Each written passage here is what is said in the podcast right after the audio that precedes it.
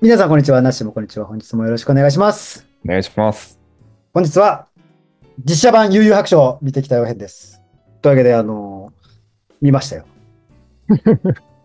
全5話、全5話見ましたよ。あ、全5話なんですね、全5話ですね。今。5話で一応、そのシーズンが終了なんですか。そうそうそうそうそう。ああ、見やすいサイズですね。で、なんかどうやら、なんかヒットしてるらしくて、おお。あの、なんか非英語作品うんうん。で、なんか世界トップらしいっすよ。すごいっすね。すごいっすよね。いや、まあ、富樫さんがすごいっすよね。まあ、それだけいろんな人がね、ファンがいてっていう。で、まあこうね、誘白レベル E、そしてハンターハンターと共に育った、一、 誘白ファンとしてね、こう実写版を見てみてどうだったっていう話をはいはい。したいな。僕あの、悠々白書のあの最終巻が特に好きで、はいはいはい。あの、まず作画レベルがこう、神がかってるんですよ。あの、いまだに最終巻だけは、あの、こう手の届く範囲に置いてあって、こうたまに読み返すああ、最高いいでや、す最高や、みたいな感じのね。一巻とは思えないスピード感と情報量とみたい な。そういうのが好きなんで。結構ガチ勢ですね、誘白。いや、まあ、もう何周したかわかんないぐらいは見たね、ああまあ、世間の評価で言うと、うんまあ、やっぱ、どうしても出てくるのがこう、コスプレに見えちゃう問題みたいなのあるじゃないですか。ああ、映像化した時にね。そうそうそうそう。まあ、そこに関しては触れないですよ、今回。う。うんうんうん。まあ、大前提として、 あまあ、だまあ、じゃあ先に言っとくと、うん、ちょっとこう実写版悠々白書が、いや、もう大好きみたいな、最高みたいな人にとっては、ちょっとこう、しんどい内容になるかもしれないんあで、そうか。あの察し。そこは、あ、でもちゃちゃんと良かったところも言うからね、良かったところ。はいはいはい。だからそこはちょっと先にご了承くださいというと。まあね。原作ガチ勢だからねっていうところです。いや、まあ原作云々っていうより、まあ映画の好みの問題だと思って、えまあ映像作品の好みの問題だというふうに思ってほしいんですけど、そうね。じゃあまず、良かったところ3つ。はい。 1、悠々白書を実写化した。うんうんうん。 2、そうね。アクションのスピード感。うんうん。 3、セットの規模感。おお、すごそうですね。というわけでね、まあ僕がこの後半の方で、どんな苦言というかね、わがままな視聴者を発揮しようと、まあ、大前提、悠々白書を実写化した時点でありがとうございますなんですよ。うん。で、これが、まあほら、ネットフリックスというね、こう世界規模の、まそうあ、だよマねーケットというかね、プラットフォームに行くことで、まあ、世界中にこう、悠々白書ファンが増える可能性もあるわけだし、うんで、それが、ね、富樫先生の他の作品にもね、あ、じゃあそれをきっかけで、あの、アニメ版のレベル E を見る人もいるかもしれないし、とかね。うん。うん。まずはこう、実写化してくれただけでもう大前提、ありがとうございますと。もうちゃんと誘白の実写化だったんですかそのオリジナル味が強いみたいな。微妙な質問をしますね。 あのね、ストーリーに関しては、あこれ、これ言うと文句になるのかな文句になるのかわかんないですけど、ストーリーに関しては、とんでもないテンポ感ですよ。ああ、そうか。それはそうか。だって、だってト、グロとか出てきてるけど、そう、5話ですユよ。ウスケが死ぬところからきっとやるもんね。そう、全5話ですよ。確かにそうしたら。原作だと、ユうスケが事故で死にました。で、霊界探偵として、まあ、任務をこなします。で、そこで、クラマとかヒエとか仲間になります。うん。で、みんなで頑張って、なんか、スザクっていうね、こう最初のボスみたいなやつ。はいはいはいはい。うん覚えてる覚えてる。玄武、スザク、白虎みたいなやつです。なんか床に、そう天そうそ井がうそみうたいな、あれだよ ね。そう。で、なんかこう、監視に来た一つ目のやつをヒエが切っちゃうみたいなね。懐かしいな。ありましたよね。うん、ありましたね。で、で、それが終わった後になんかこう、まあ、修行編があったり、あ、まあ、その前か。その前は修行、玄界との修行編がまうんたあったから、で、そのし玄界にし修行させてもらうために、こう、ハンター試験みたいなのが。そうそう、ハンター試験みたいな感じで、こう、お応募者の中でこう選別されてみたいな、こう、下りもね、まあ、そのスザクの前でだったと思いますけど、で、でその後にこう、魔界トーナメント編があってみたいうんうんうん。な。結構なボリューム感じゃないですか。確かに、そうか。そうあ大変だったろうね、それを。うんあのね、めちゃめちゃオミットされてる。省略されてるま。あそりゃそうよ。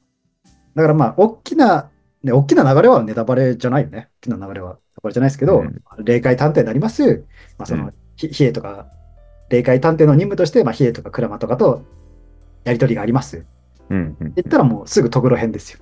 うん原作で言う、だから最初にトグロと戦うところ、あうのんうんヒエの妹を助けるためにみたいなね、あうっんたうじゃんんうんあもうあそこに一気に飛んで、みたいな。なるほど。はとんでもないスピード感なんですよね。いはい。で、物語のスピード感もすごいんですけど、アクションのスピード感もすごいんですよ。アクションね。大変だよね。どう肉弾戦ですか結構やっぱり。結構肉弾戦、ゴリゴリの肉弾戦ですね。なんか最初の事故のシーンだけちょっと公開とか流してたりする人いましたけど、もうそこだけでもすごいっすよ。全然見てないんですよ。じゃあちょっとせっかくなんで一緒に見てみますぜひぜひ。どうですか超期待できんじゃん、こんな の。すごいっしょ最高の交通事故シーンだって。こんないい交通事故久しぶりに見た気がする。こうななんかほらよく交通事故だとさ、こうぼかすじゃん。うん。引かれましたみたいな時なんかこうあの子供が持ってた風船のカットに入れて で次の瞬間倒れてますみたいなよくあるじゃないですかもうめっちゃ良かったね。リアルタイム交通事故シーンじゃないですかはいはいはい。っていうのから始まって、まあ、とにかくアクションがすごいんですおお、これ確かにすごそうね。今の交通事故シーン。日本映画で例えると多分一番近いのはあのルロケンばりのアクションシーンを期待していいですあーなるほどね。なるほど。確かにね。その感じなのかもね。ルロケンもオミットされた部分たくさんあるし、あとはまあ肉弾戦もねいや、まあ、めちゃめちゃテンポ感速いです、レーガンは。レーガンってさ、映画化した時さ、うん、ちょっとなんか、冷める感じになっちゃうんじゃないかなってありそう心配ですよね。それはね人によりきるとなるほど。じゃあちょっと戦闘シーンも見てみますこんな感じですめっちゃいいじゃん、アクション。本当に。アクションすごいですよね。すごいじゃん。アクションすごいんですよ。で、別にレーガンも別に変な感じ全然しなかったです。おー、素晴らしいね。で、まあ、3つ目がね、まあ、セットの規模感っていうところで、うんうん。まあ、それはもちろんその海外の超大作と比べると、まあ、あれですけど、日本の国内のね、規模感と比べるとかなりセットの規模感っていうのは良かったなって、金かかってるなって感じが、なんかこう随所に感じるというか、そういうところがあったんで、そういう意味では良かったかな。なるほど。どうなんだろうね。邦画のうん、ゴールデンカムイとかさ、うん、うん。どっちの方が予算強くもらってんだろう映画より超えてそうな感じがあった。やはり超えてそうな気は、単純にやっぱ長いからね、あのあ全5回で、まあ、え映は画いに2.5本分って考えたらあ確かに。じゃないですか。なんかね、まあ、本当に、まあ、ずっと前からやるよ、やるよとは言ってたけど、まあ、なんか話題になったのは本当にね、公開直前になって話題になったって感じだったからね、あの個人的には制作発表の段階からすごい期待してた、みたいなへえ。感じはあったけどね。いや、アクションシーンすごかったですね、本当に。すごいよね、アクションシーンすごかった。だけどもう、はい。もうここ、あの、いい話だけ聞きたい人はここまででっていう感じで。ここから、このいい、いや、もちろんね、もちろん前提、実写してくれてありがとうっていうその気持ちの上で、まあでも個人的にちょっとここが乗れなかったなっていうポイントをちょっと紹介していきたいなと思います。では、次の章に行きます。どうぞ。というわけで、ここからは、あの、ちょっとあの、微妙だったところなんですけど、まず一つ目がですね、うん うんうん。ちょっとこれは見たことある人じゃないと分かんないかもしれないですけど、1ヶ月で霊光波動継承問題と僕は名付けました。まあ、どういうシーンかというと、まあ、主人公の浦飯祐介には、玄海師範というね、あの、うんお師匠さんがいるわけじゃないですか。で、こう、まあ、最初のこう選抜試験、ハンターハンター試験みたいなところから始まって、はい。付き合いがこう長くなってみたいなね。うんでで、最後の最後に暗黒、あま、魔界 魔界大会編というか、あ暗黒大会編か、の、うん。もう最終決戦間近になってこう、じゃあ自分の奥義を渡しますねみたいなね、ああ、そんな感じだった。そうそういうくだりがあったんですよ。はいはい。ところが今回はですね、もうファスト映画並みにこう急がなきゃいけなかったんで、うんこう1ヶ月ぐらい終了するんですよ。うんあのクワバラと一緒にね。うんうんうん。じゃあ、クワバラはなんかこう、霊剣、まあ、こう、うんは波動のね、剣を使えるようになって、で、ユウスケはこう、なんか、うん今回、あの、でかい霊眼が撃てるようになりましたみたいなね、ああ、はあはあになるんですけど、その修行の最終日ぐらいになんか、こう心を入れ替えるんですだから今まではこう適当にやってたけど、ちょっと真摯に修行に取り組もうみたいなね。ってってなった時に、まあ、普通の教育者なら、よし、これから頑張るよ、じゃないですか。うん。ところがなんか今回は心を入れ替えた瞬間、よし、お前に奥義をやろうみたいな感じになるんですよ。そうか。そこが乗れなかったんです。まあ、出会って1ヶ月ですよ。出会って1ヶ月の弟子に、奥義伝授しますかしかもその奥義一人にしか伝授できないんですよ。そんな集団授業じゃないんだからみたいな。なるほどね。なんか最初聞いたときは、別にいいんじゃないかな、それぐらいと思ったけど、確かに聞くと、そうね。不自然に見えちゃうかもね、玄海さん。そう、なんか、げんえ他にあの伝える弟子いなかったんすかとか、いや、まあ、その、ちょっと記憶をなくした場合ね、え他に弟子いなかったんすかとか、なんか、一番弟子とか文句言わないんすかとかこう思うじゃん。それはこ巧妙なね、先生だだろうから。確かに。そうで、それをなんかこう、いやその原作読んでたら、まあね、玄海が、こう、祐介に抱く、その、お親心というか、うんうん。指定愛みたいなのはあありますけど、なんかあまりにもここが省略されてて、いや1ヶ月そこら、ちょっと心を入れ替えて頑張った人に奥義を、い一子相伝の奥義伝授しちゃうのみたいな。え、な、じゃあなんで桑原じゃなくて、祐介なのああるじゃないってあいうのるにね、もう、ちょっと段取り感を感じてしまったっていう問題。それが第何話ぐらいなんですか、ちなみに。第4話かなああ。いでやもでちょもっ結構後半じゃないですか。いや、第3話か、第3話だ、第3話。あの、第1話は、あの、じ、事故りました、霊界探偵になりました、みたいな感じ。うんうん。で、第2話は、まあさっきのね、クラマ、ヒエ、ゴーキかな、ちょっと名前らしいけど、の、あの、3人組と戦いが始まりました、みたいなうんうん。感じ。で、第3話に修行編。うん。なるほで、ど、ね。第、で、第4話が、トグロたちの戦いが始まりました、みたいな。いやー、早足だな、確かに聞くと。そう。で、第5話が、まあ、VS トグロ編完結みたいな感じですよ。なるほどね。じゃあ、そうか。その修行で強くなる最後のポイントのところでちょっと乗れない感じが。第3話ですね。でこれから第4話、第5話でこうラストバトルに行く前の、まあ、見せ場なんですけど、ちょっと、月霊光波動、継承か。でも霊光波動っていう単語を覚えてなかったから。 最初聞いたとき、すごい小さいこだわりなんじゃないかと。確かに、僕もあの霊光波動で合ってたかちょっと怪しいよ。僕の、僕の記憶だからね。そうね合ってる確かあの霊光波動圏らしいです。霊霊光波光動。波動圏。なちょっと霊光波動圏って言うとね、ちょっと後半の波動圏がちょっと気になっちゃうんでね。確かに、確かに。霊光波動圏ですね。はい。次。2.5次元問題ですね。ああ。だかそれらは、 2.5次元って。えー、2.5次元で舞台とかの。そうそうそう。いだのかっていら、よね。 2.5次元俳優俳優さんとか言うじゃないですか。うんうん。で、まあ、そこで、まあ、さっきちょっと、アクションシーンちょっと見てもらったんですけど、うんまあ、良くも悪くも、ちょっと段取り感を感じたんですよね。うん。いや、もちろん、めちゃめちゃすごいことですよ。めちゃめちゃすごいことなんですけど、うん練習を感じてしまったんです よ。うん。めっちゃリハやって、めっちゃ練習したんだろうな、みたいな。役者さんのってことですかその。まああ、アクションのね。アクションの。うんなるほどね。でそれを見たときに、安野さんが、あの、新仮面ライダー作った時のドキュメンタリーあったじゃないですか。はいはいはい。その時になんかこう、アクションがなんかもう段取り感があって嫌だみたいなことをちょっと言ってたんですよ。ああ。で、なんか、あの、こう、アクション、アクション監督みたいな人が絶句するみたいな、えみたいな、なんか、 ど、 どないせんちゅうねみたいな。で、どうしたらいいんだろうみたいになった時に、もうちょっと君たちで考えてみたいな感じで。っていうシーンがあったんですけど、まあ多分それあーとちょっともしかしたら近いのかもしれないですけど、すごいね。すごい高度な問題な気がするけど、うんそうか。いや、もちろんすごいんですよ。アクション、さっきね、なしにも見てもらったように、もうめちゃめちゃかっこいいんですよ。めちゃめちゃかっこいいんですけど、なんかこう、縦やってる感がすごいあるんですよね。うん。もちろん命をかけたバトルをやってるはずなのに、なんかこう、うん、ちょっとね、縦やってる感があって、うんだからアクションすごいとはなるけど、こうハラハラドキドキがちょっと欠けてしまう感があるかなっていうのなるほとどね、ううんん、で、もう一個、かっこいいって言ったじゃないですか、さっき。うん。うん。演者さんの格好悪い瞬間が1ミリもないんですよ。うん なるほどね。もう、どのカット割っても多分かっこいいんですよ。うん。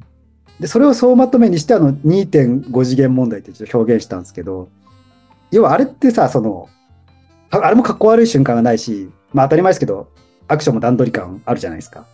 なんでかって言ったら、かっこいいものを見たいと思ってる人に対して、かっこいいものを見せる文化だと僕は思ってるんですよね。確かに。うん。ちょっとこう、ほら、2.5次元ってこう、アイドル的要素があるじうゃないですか。ん。まあ、俳優さんのアイアイドル的要素という言かっ、てることはわかる気がする。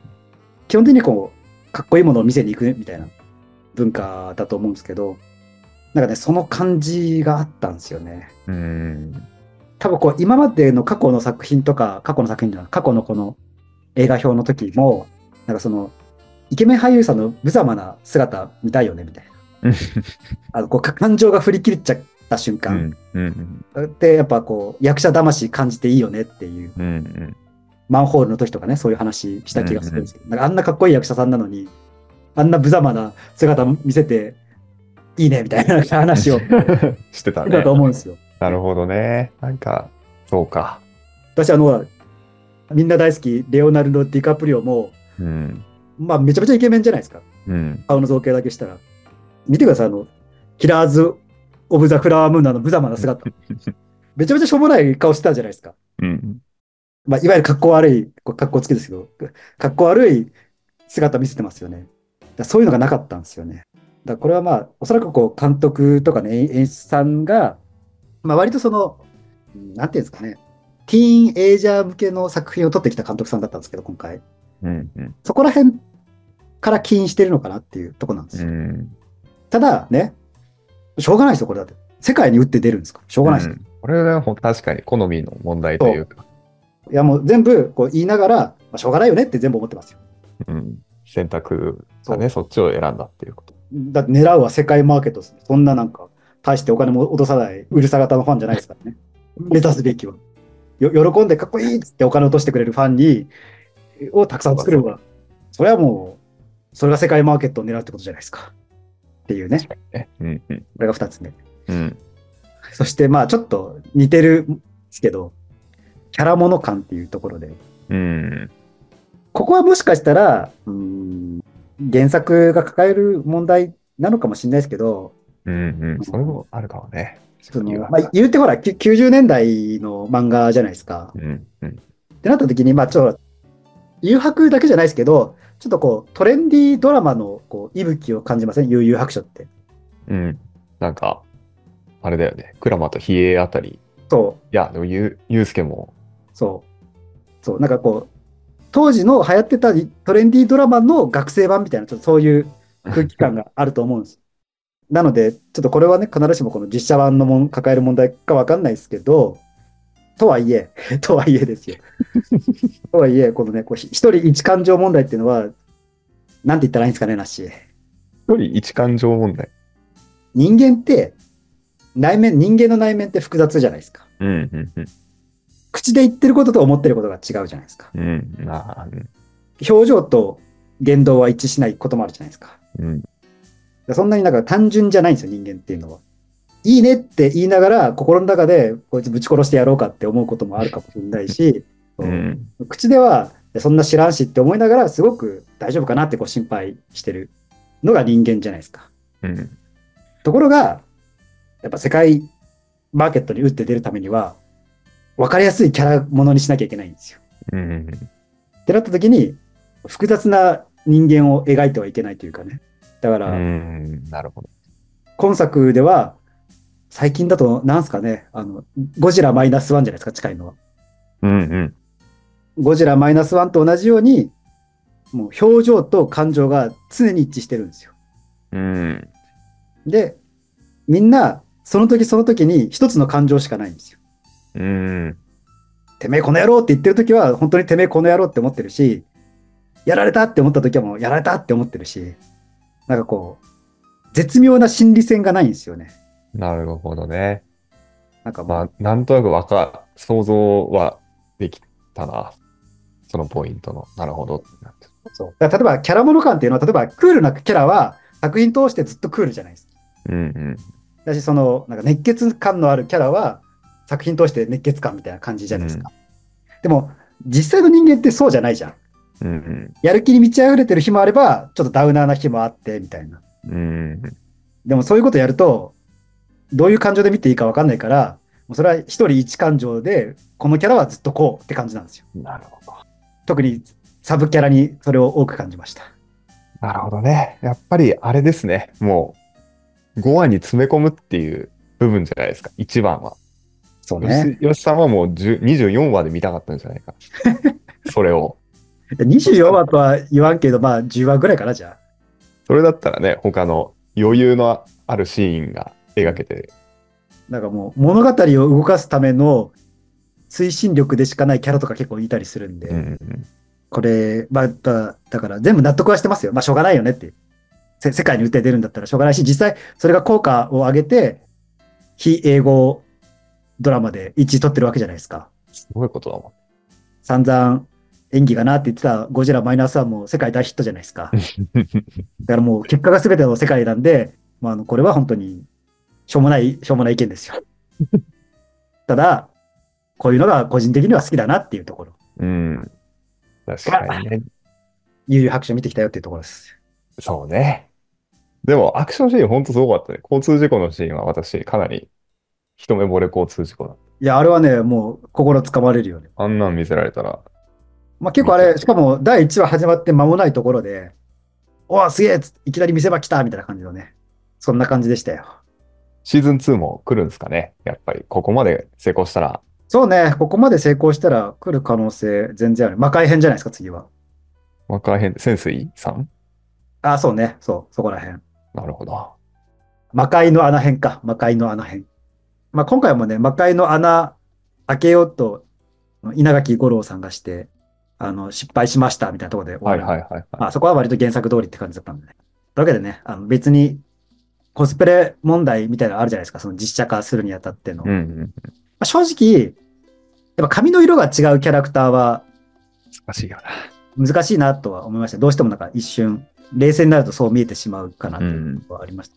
まあでも、なんかそんな言うほど気にはならなかったかなっていうう、ん、なので、うんまあ、悠々白書を見てない人には、ぜひおすすめですというところですかね。私は見たくなりましたね、ちょっと。お、いいじゃなこいのですか。、この回で何回か映像を見せてもらって、うん。その、いいポイント聞くと、まあ、そういうものと割り切ってうんあ。る部分は、そうぜひ見てみたいです。そうね。まあだからちょっと今日気になるよって言ったところを、なんかまあそこは、いや個人的には全然そこ大丈夫だよっていう人は、それを持ってあまりあるいいところはたくさんあったかなと思うんで、ぜひね、ゆ悠々白書、自己シーンとかで検索すると多分ネットの広大な海の中に眠ってると思うんで、うあのん、ぜひそこを見てみてください。ナッシーも心をつかまれたワンシーンということで、素晴らしい。そんな感じですかね。そうですね。じゃあぜひ、あの、年末年始、悠々白書でおおお楽しみくださいということで、本日もありがとうございました。ありがとうございました。